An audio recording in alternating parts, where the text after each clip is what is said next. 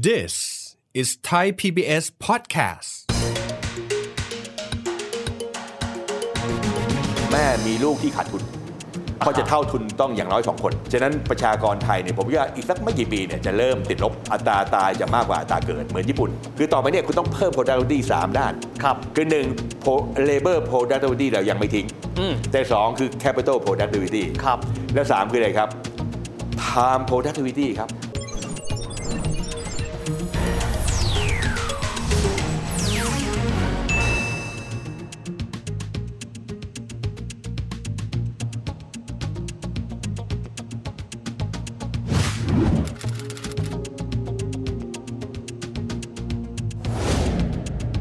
สวัสดีครับท่านผู้ชมครับ ยินดีต้อนรับเข้าสู่รายการเศรษฐกิจติดบ้านนะครับ ระยะหลังเราจะได้ยินแบบนี้เขาบอกว่าอัตราการเกิดของเด็กเกิดใหม่ในบ้านเรานี้น้อยลงทุกวันนะครับจนกระทั่งวิตกว่าในอนาคตนั้น เราจะมีจำนวนประชากรในวัยแรงงานลดน้อยลงเรื่อยๆแน่นอนว่าก่อนหน้านี้อุตสาหกรรมการศึกษาถือว่าเป็นอุตสาหกรรมที่เฟื่องฟูมากนะครับเพราะว่ามีจำนวนเด็กที่ต้องการการศึกษาเยอะมากๆ แต่ทีนี้พอสองภาพมาประกบกันครับ สถาบันการศึกษาจะเดินหน้ากันอย่างไรกันบ้าง วันนี้พูดคุยประเด็นนี้นะครับ กับอธิการบดีสถาบันการจัดการปัญญาพิวัตรรองศาสตราจารย์ดรสมภพมานรังสรรค์อาจารย์สวัสดีครับ สวัสดีครับ อาจารย์ครับ ต้องถามแบบนี้ก่อนอาจารย์ย้อนกลับไปนิดนึงว่าช่วงโควิดนี้เนี่ยเหมือนกับจะมีเด็กจำนวนไม่น้อยทีเดียวนะครับ ที่อาจจะหลุดออกไปจากระบบการอุดมศึกษา ครับ ประเด็นนี้อาจารย์มีการเก็บข้อมูลไว้ยังไงบ้างไหมครับ อ๋อครับก็ก็เห็นได้ชัดเลยนะว่าว่าจำนวนไม่น้อยเนี่ยก็หลุดออกไป แต่ว่าคงไม่ได้หลุดออกไปเพราะโควิดอย่างเดียวนะฮะคงเกิดจากหลายๆตัวแปร คือตอนนี้มันคนเป็นเริ่มมีความรู้สึกว่า เออ การเรียนรู้เพื่อให้ได้ปริญญาเนี่ยมันยังสำคัญมากเหมือนเดิมไหมนะฮะครับผมผมว่าค่านิยมเรื่องปริญญาก็แปลเปลี่ยนไป ครับ นะ เริ่มมีความรู้สึกว่า เอ๊ะ ถ้าเผื่อว่าตัวเองไปทำหน้าที่การงานอ่าที่ใช้เทคโนโลยีเพิ่มมากขึ้นอ่ามีความโดยเฉพาะอย่างยิ่งพวกไอทีทั้งหลายเนี่ยให้เก่งๆแล้วเนี่ยนะ ก็สามารถจะเป็นฟรีแลนซ์ได้อะไรต่างๆได้อะไรต่างๆได้อะไรพวกนี้นะฮะ ครับ อันนี้ก็อาจจะเป็นสาเหตุหนึ่งนะฮะที่ทำให้เอ่อค่านิยมจากการเรียนต่อเพื่อเป็นระบบการศึกษาในระบบเนี่ยลดน้อยลงนะครับ พูดง่ายๆคือปริญญาอาจจะไม่จำเป็นตราบเท่าที่เรามีความรู้ ครับ สาขาอะไรบ้างครับที่อาจารย์มองว่าเป็นที่นิยมของเด็กรุ่นใหม่ ๆ แบบนี้ครับ เออผมว่าตอนหลังนี่พวกสาขาพวกเกี่ยวอะไรที่เกี่ยวกับพวกพวกไอทีนะครับไม่ว่าจะเอาไปเอ่อใช้ทางตรงหรือทางอ้อมนะฮะอ่าเพราะไอทีทางตรงมาอาจจะมีเรียนแบบเป็นพวกฮาร์ดแวร์ไปเลย คือเรียนวิศวะเรียนอะไรต่างๆเนี่ยแต่ผมคิดว่าการใช้ระบบ IT เนี่ยนะฮะอ่าเช่นพวกเอ่อพวกซอฟต์พาวเวอร์ซอฟต์ซอฟต์แวร์ทั้งหลายเนี่ยมีบทบาทเพิ่มมากขึ้นเพราะสามารถใช้ได้ทุกคณะไงฮะอ่า ครับ ฉะนั้นแล้วเนี่ยการให้ความสำคัญต่อการมีสิ่งที่เราเรียกว่าเป็น IT literacy ความสามารถอ่านออกเขียนได้ทางด้านไอทีเนี่ยอ่าเป็นเรื่องที่มีความสำคัญ ครับ และอันนี้สำคัญมากสำหรับเอ่อการสร้างคนรุ่นใหม่นะครับในโลกที่เอ่อประเทศจำนวนมากมายเนี่ยมีประชากรที่ชะลอตัวลง อืมอืม อัตราการเกิดที่ลดน้อยลง เดี๋ยวอาจารย์พูดถึงเรื่องโครงสร้างประชากร สถาบันการศึกษามีความวิตกไหมครับ เพราะต้องยอมรับว่าก่อนหน้านี้เนี่ยบ้านเราอุตสาหกรรมการศึกษาเนี่ยเฟื่องฟูมาก ครับ เพราะน่าจะรองรับเด็กเกิดใหม่ ฮะฮะ ที่มาค่อนข้างเยอะ อาจารย์มองเรื่องการเปลี่ยนแปลงโครงสร้างประชากร กับระบบการศึกษาบ้านเรายังไงครับ โอ้ตอนนี้ประชากรที่เกิดขึ้นใหม่แต่ละปีมันเหลือครึ่งเดียวของเชื่อเมื่อของช่วงที่เราพีคในเมื่อหลายสิบปีก่อน อืมงั้นผม นะฮะ ต้องถามก่อนช่วงที่พีคที่เราคิดว่าเป็นตัวเลขเบนช์มาร์กหลักๆเนี่ ครั ย บ อยู่ที่เท่าไหร่ครับเด็ก ล้านกว่าคน ล้านกว่า อ่า ค ตอนนี้ก็เหลือเพราะว่าเน็ตๆเหลือประมาณตั้ง ตั้งหกแสนคน ปีละเนี่ยนะฮะ อ่าปีละนะฮะ เหลือแค่ประมาณ 60%เอง เออครับ ฉะนั้นเมื่อมันหายไปมากขนาดนี้ หมายความว่าเน็ตก็คือหมายว่าเอาหักอัตราตายออกจากเกิดนะฮะ อ๋อ ก็ net เหลือประมาณสักหกแสนคน ด้วย นะฮะนะครับ ฮะเอาหกแสนคนตอนเนี้ยนะฮะซึ่งมันก็เหลือประมาณสักแค่ครึ่งเดียวของที่เอ่อช่วงที่เราเอ่อมีการเกิดเยอะๆแม่หนึ่งคนก็เหลือแค่ให้ลูกแค่ประมาณสักหนึ่งหนึ่งเปอร์เซ็นต์อ่าหนึ่งคนกว่าๆนะครับในอดีตเนี่ยเคยอาจจะให้ลูกตั้งสี่ห้าคนนะช่วงประมาณปี 1960 70แถวนั้นนะฮะช่วงนี้มีไอ้เบบี้บูมเยอะๆเนี่ยนะฮะ ครับ แต่เดี๋ยวนี้ไม่ใช่แม่หนึ่งคนบอกว่าในเมืองไทยให้สัก1.4 คนก็เก่งแล้ว โอ้ นะฮะเอ่อก็คือแม่มีลูกที่ขาดทุนเขาจะ อ่าฮะ เท่าทุนต้องอย่างน้อย 2 คน อ๋อผมนึกออกแล้ว พ่อแม่แล้วก็ ครับ ต่อกันมาก็อี รั ก บ สองคน ถ้าให้ดีต้อง 2.1 คนเผื่ออะไรครับ เสียชีวิตบ้าง อ๋อนึกออก อ่าเป็นโรคเอ่อไม่ไม่สามารถมีชีวิตรอดได้บ้างอะไรต่างๆบ้างใช่ไหมฮะนะทั้งหมดใช่ไหมฮะ ครับ นะครับครับ แต่ว่ายังไงอ่าสองสองคนคือเท่าทุน อืมอืมอืม ดังนั้นหนึ่งคนกว่าๆนี่ขาดทุนแน่นอน ครับ นะฉะนั้นประชากรไทยเนี่ยผมว่าอีกสักไม่กี่ปีเนี่ยจะเริ่มติดลบ โอ้ นะครับอัตราตายจะมากกว่าอัตราเกิดเหมือนญี่ปุ่น ท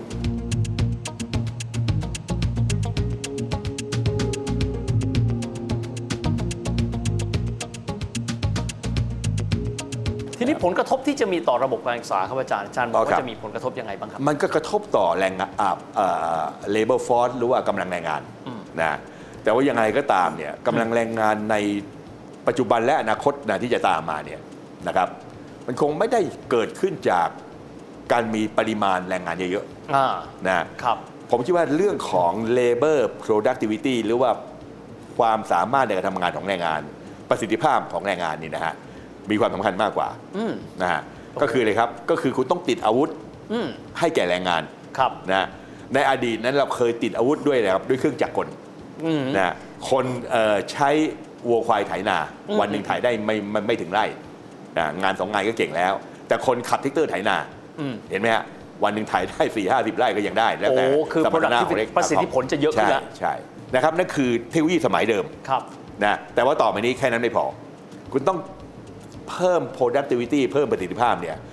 โดยการใช้เทคโนโลยีทางด้านดิจิทัลเพิ่มมากขึ้นนะฉะนั้นเรื่องของไอ้ความรู้ทางด้านเอ่อ AI ทางด้าน 5G Big Data Internet of Things อะไรทั้งหลายเนี่ยนะครับอ่าพวก VR AR อะไรทั้งหลายเนี่ยเมตาเวิร์ดอะไรทั้งหลายเนี่ยที่เป็น เอ่อดิเอ่อเทคโนโลยีสมัยใหม่เนี่ย ครับ มันจะช่วยเพิ่มพลังของความสามารถในการผลิต ความสามารถในการทำงานของบุคลากร ครับ นะฉะนั้นประชากรต่อไปแล้วมันสามารถเพิ่มได้ทุกวัย ไม่ใช่เฉพาะคนในวัยทำงานอย่างเดียวนะ ครั ฮะ บ ไม่แต่คุณเกษียณไปแล้วเดี๋ยวคุณก็ทำสามารถใช้เทคโนโลยีพวกนี้ได้ ครับ บางทีใช้มากกว่าด้วย ครับ อต่อไปเนี่ยคุณต้องเพิ่ม productivity สามด้าน ครับ คือ 1 pro- labor productivity เรายังไม่ทิ้ง อืม แต่ 2 คือ capital productivity ครับ และ 3 คืออะไรครับ time productivity ครับ โอ้ ใช้เวลาเท่าเดิมคุณสามารถสร้างเนื้องานให้เพิ่มขึ้นได้ยังไง โอ้โห ในเมื่อคุณอยู่เรียลไทม์อ่ะ ครับ ทุกวันนี้คุณบริหารทุกอย่างด้วยเรียลไทม์เวลาจริง เวลาที่คุณกดหน้าแป้นคอมพิวเตอร์หน้าแป้นมือถือ ครับ ใช่ไหมครับ ฉะนั้นแล้วเนี่ยสาม productivity นี่ต้องสร้างขึ้นมา ท่ามกลางประชากรที่ชะลอตัวลง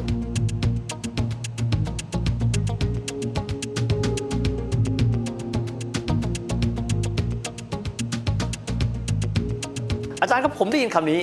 ว่าประเทศที่บางประเทศเขาอาจจะไม่มีทรัพยากรธรรมชาติเลย ครับ แต่ก็มี human capital ครับ ทุนมนุษย์ครับอาจารย์ ผม ค ย รั ก บ ตัวอย่างง่ายๆเลยเช่นสิงคโปร์ ฮะ อาจารย์พอมีตัวอย่างให้เราได้เห็นไหมครับว่า ระบบการศึกษาในภายภาคหน้า จะปรับไปและทำให้คนเนี่ย labor เนี่ยกลายเป็น human capital ที่สามารถสร้างมูลค่าเพิ่มทางเศรษฐกิจเนี่ยเขาทำกันยังไง และทิศทางการศึกษาไทยควรจะเดินหน้าเป็นอย่างนั้นได้อย่างไรครับ อ๋อครับ ผมคิดว่า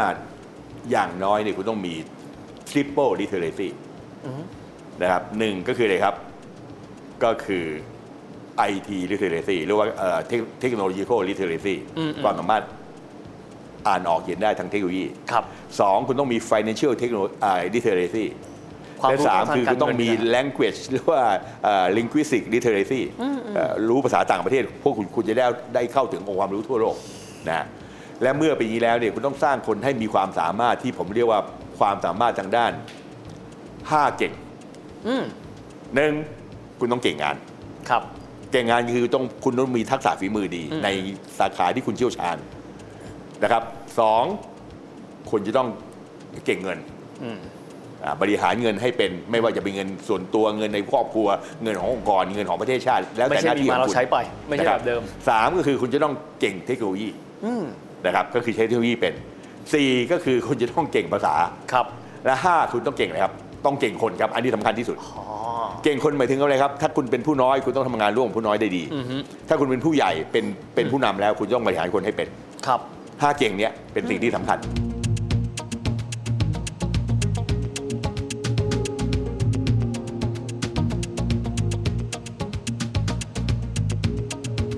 อาจารย์ครับในแง่ของจำนวนประชากรที่ลดลงนะครับ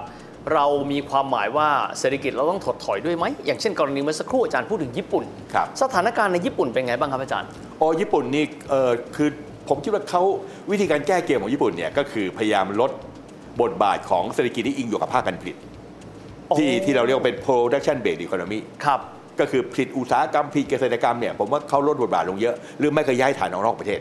เช่นย้ายมาอาเซียนย้ายอะไรต่างๆพวกนี้นะ ค ค รั รับ บแล้วก็แปลเปลี่ยนตัวเองไปเป็นอะไรครับ เป็น Service Based Economy เป็นสี่กิจที่อิงกับภาคบริการนะแล้วก็อะไรครับฉะนั้นจึงไม่ได้บาดใจว่าทำไมก็ส่งเสริมการท่องเที่ยวมากไง ครับ แต่เปิดการท่องเที่ยวเต็มที่ไม่ต้องมีวีซ่ามีอะไรต่างๆ ใช้ภาคบริการเป็นตัวนำละ อ่าเป็นตัวขับเคลื่อนนะฮะนะครับ แล้วก็สามคืออะไรครับก็คือเป็น finance based economy หากินกับภาคการเงิน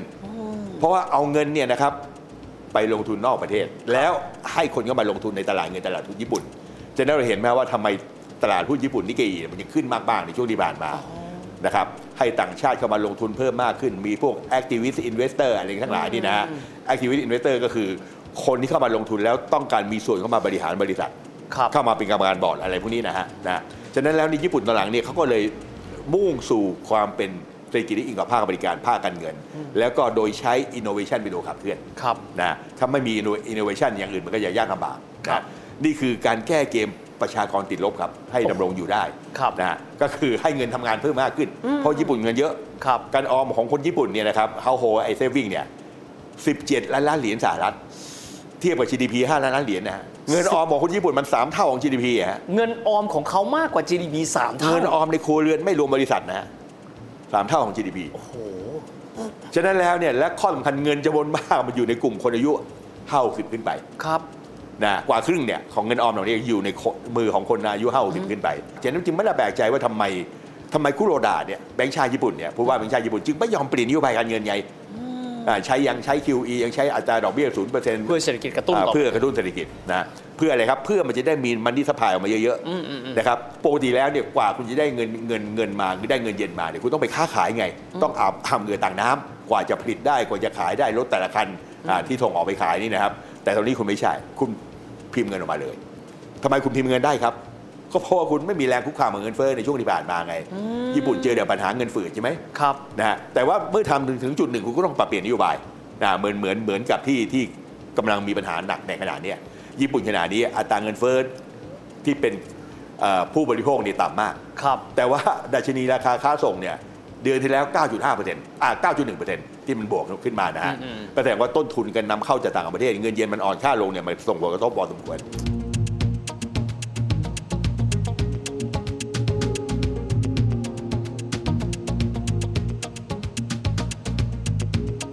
อาจารย์ครับท้ายที่สุดนี้ในฐานะที่อาจารย์เป็น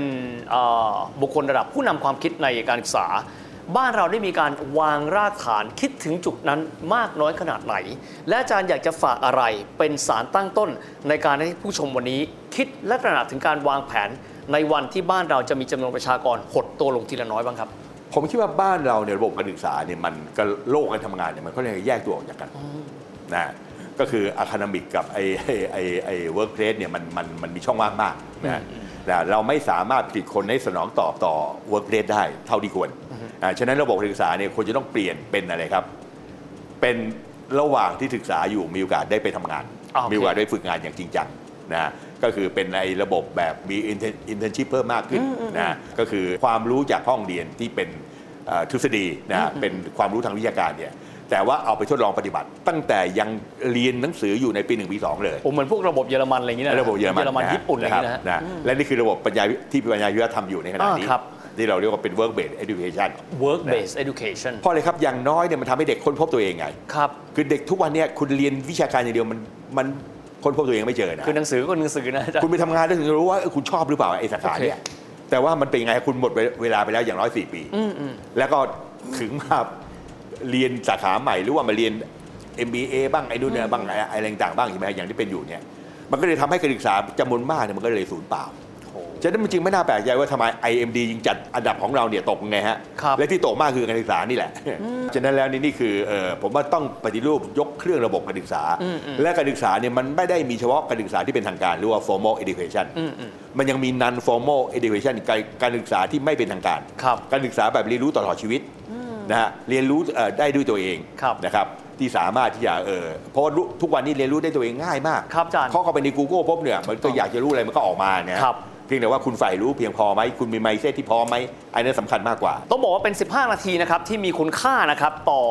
การวางแผนในระยะยาวที่บ้านเราอาจจะมีจำนวนประชากรหดตัวลงกันด้วย อย่างที่อาจารย์ได้บอกนะครับว่าจำนวนนั้นเป็นแค่ส่วนหนึ่งครับ แต่การวางระบบให้คนบ้านเราเป็น human capital เดินหน้าสร้างการเติบโตทางเศรษฐกิจได้ อันนั้นสำคัญไม่แพ้กันด้วย วันนี้ต้องขอบคุณอาจารย์มากนะครับที่มาเปิดโลกทัศน์ขอบพระคุณมากครับอาจารย์ครับ และนั่นก็เป็นรายการของเราในวันนี้นะครับเศรษฐกิจติดบ้าน วันนี้เวลาหมดลงแล้วพบกันใหม่โอกาสหน้า สวัสดีครับ